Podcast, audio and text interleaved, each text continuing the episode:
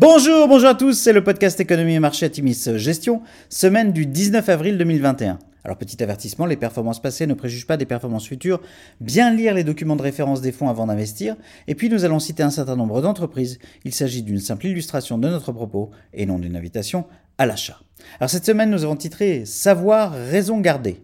Les premiers résultats des publications d'entreprises ont dans l'ensemble été au-dessus des attentes, avec, il est vrai, des chiffres dopés par des bases de comparaison favorables, entrée en crise de Covid au T1 2020 oblige. Du côté des chiffres macroéconomiques, des chiffres de vente de détail, de mise en chantier de logements et de création d'emplois meilleurs que prévu aux USA ont confirmé la trajectoire favorable de sortie de crise américaine. Les investisseurs étaient très inquiets d'un éventuel retour de l'inflation. Les chiffres des prix à la consommation, à plus 0,6% en mars, et nettement impactés par la hausse des prix du pétrole, ont plutôt rassuré. La semaine a été marquée par un regain d'intérêt pour les crypto-devises avec l'introduction en bourse de Coinbase, plateforme d'achat et de vente de crypto-monnaies. Le Bitcoin aura bénéficié pleinement de l'événement en atteignant un record à plus de 63 000 dollars avant de violemment baisser ce week-end. Sur le front sanitaire, les autorités américaines ont recommandé mardi une pause dans le déploiement du vaccin Johnson Johnson en raison de l'apparition de rares cas graves de caillots sanguins. Le laboratoire a également annoncé retarder le déploiement de son produit en Europe.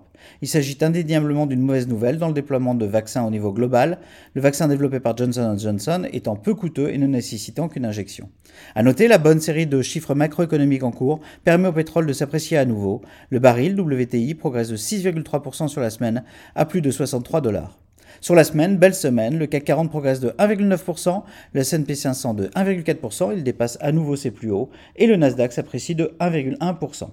Alors le cycle de publication bah, s'accélère avec euh, plusieurs très bonnes publications euh, dans vos fonds.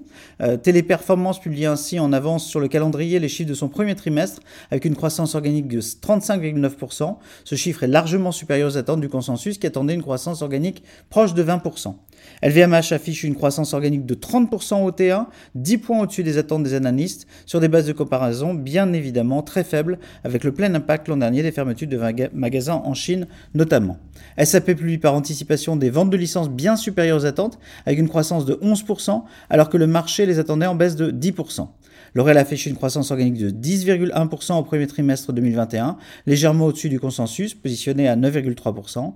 Aux États-Unis, JP Morgan affiche un excellent trimestre. L'amélioration des conditions sanitaires et les anticipations de croissance économique permettent au groupe de faire une reprise sur provision de plus de 5 milliards de dollars. Le résultat net ressort à 14,3 milliards de dollars pour ce trimestre, contre 2,87 milliards de dollars il y a un an pour la même période. PepsiCo, enfin, affiche une un premier trimestre solide avec une croissance organique meilleure que prévue à 2,4% contre 1,7% attendu par le consensus. Au total, le chiffre d'affaires atteint 14,8 milliards de dollars en progression de 6% et ressort 2% dessus des anticipations. Alors à venir, nous allons entrer dans le vif des publications d'entreprise avec un programme très chargé et multisector. Nous sommes conscients des effets euh, bénéfiques des bases de comparaison sur les publications et devons, selon nous, raison garder face à des marchés qui s'apprécient nettement. Anticipation de sortie de crise oblige. Nous surveillerons notamment l'impact de la hausse des coûts sur les entreprises, les hausses récentes des prix des matières premières, la hausse annoncée aux USA de la fiscalité et d'éventuelles hausses des salaires liées à l'amélioration de l'emploi devraient peser défavorablement sur les marges des entreprises entreprises. À ce stade, les publications sont très favorables aux titres présents en portefeuille. Nous maintenons nos allocations en l'état, tout en restant vigilants, titre par titre, eu égard notamment au niveau de valorisation élevé. La qualité du stock picking et la flexibilité des allocations resteront, selon nous, clés pour les prochaines semaines. Nous vous souhaitons une excellente semaine à tous.